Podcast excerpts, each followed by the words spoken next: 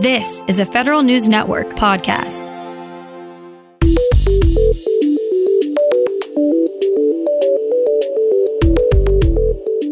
Coming up on today's federal newscast, masks make a return for your local postal employees.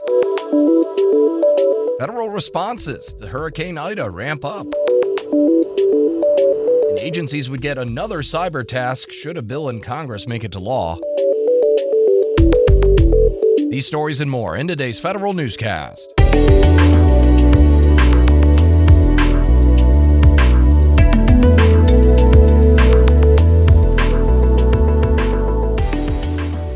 To today's episode of the Federal Newscast. I'm Eric White. The Postal Service brings back its mask policy for employees. Federal News Network's Jory Heckman has some of the details. The Postal Service is requiring its employees, regardless of their vaccination status, to once again wear masks to prevent the spread of the COVID 19 Delta variant. The policy requires USPS employees to wear masks in public facing settings when there's a state or local face covering order in place or when employees can't socially distance in the workplace. Deputy Postmaster General Doug Tulino, who also serves as the agency's Chief Human Resources Officer, says facilities should ensure they have an adequate supply of masks available for employees, and that employees who can't wear a face mask for medical reasons should contact their supervisors.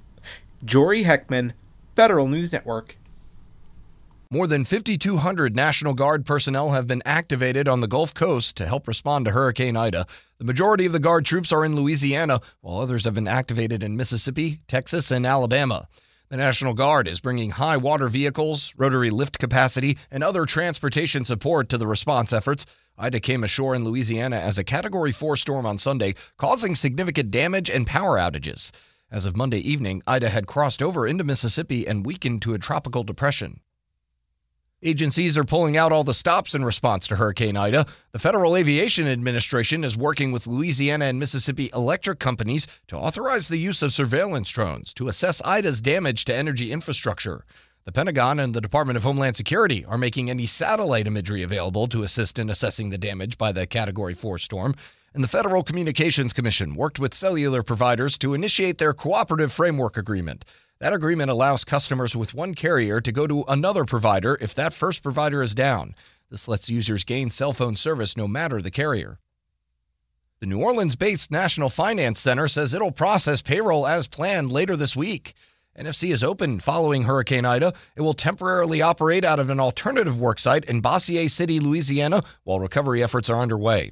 NFC will process payroll in two waves this Thursday and Friday, with paychecks going out to federal employees next week. Customers trying to reach the NFC may experience longer wait times than usual with widespread power outages in Louisiana and other nearby states. The National Finance Center handles payroll and HR services for several large agencies. The Biden administration will launch a new fellowship program, this time for entry level tech talent. More on that from Federal News Network's Nicole Ogrysko. The General Services Administration will run the new two year paid fellowship program. Candidates with software engineering, cybersecurity, data science, and other tech skills should apply for positions in the new Digital Corps. Applications will go live this fall. Fellows will start work near the beginning of this upcoming fiscal year. They'll work for five initial host agencies that include GSA, the Department of Veterans Affairs, and the Centers for Medicare and Medicaid Services. Nicole Ogrysko, Federal News Network. The White House is also telling agencies to invest in readiness and prevention for future pandemics. That includes accelerating vaccine testing and production, as well as improving federal data infrastructure to track public health metrics. That's just one of the science and technology priorities the White House is outlining to agencies ahead of budget planning for fiscal 2023. The administration is also focused on climate change mitigation and promoting inclusion in federal science and technology programs.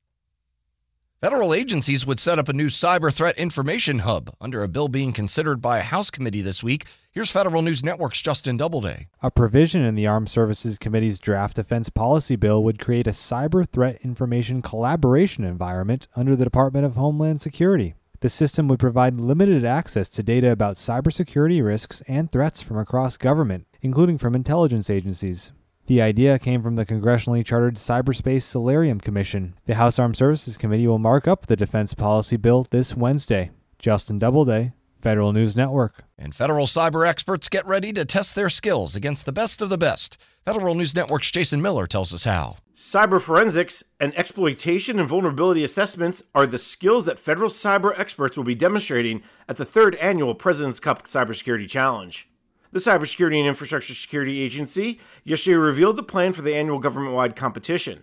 This year's challenge includes three tracks one for teams of two to five people, and two tracks for individuals. Registration opened August 30th, and qualifying round starts September 13th for teams and September 20th for individuals.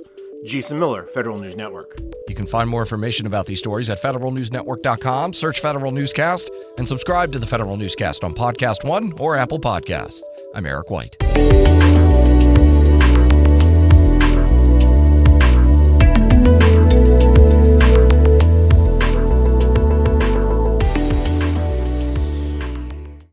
Whether it's Baker's Simple Truth Turkey or mac and cheese with Murray's English Cheddar or pie made with fresh Cosmic Crisp apples, there are many dishes we look forward to sharing during the holidays. And Baker's has all the fresh ingredients you need to turn today's holidays into tomorrow's memories. Baker's, fresh for everyone.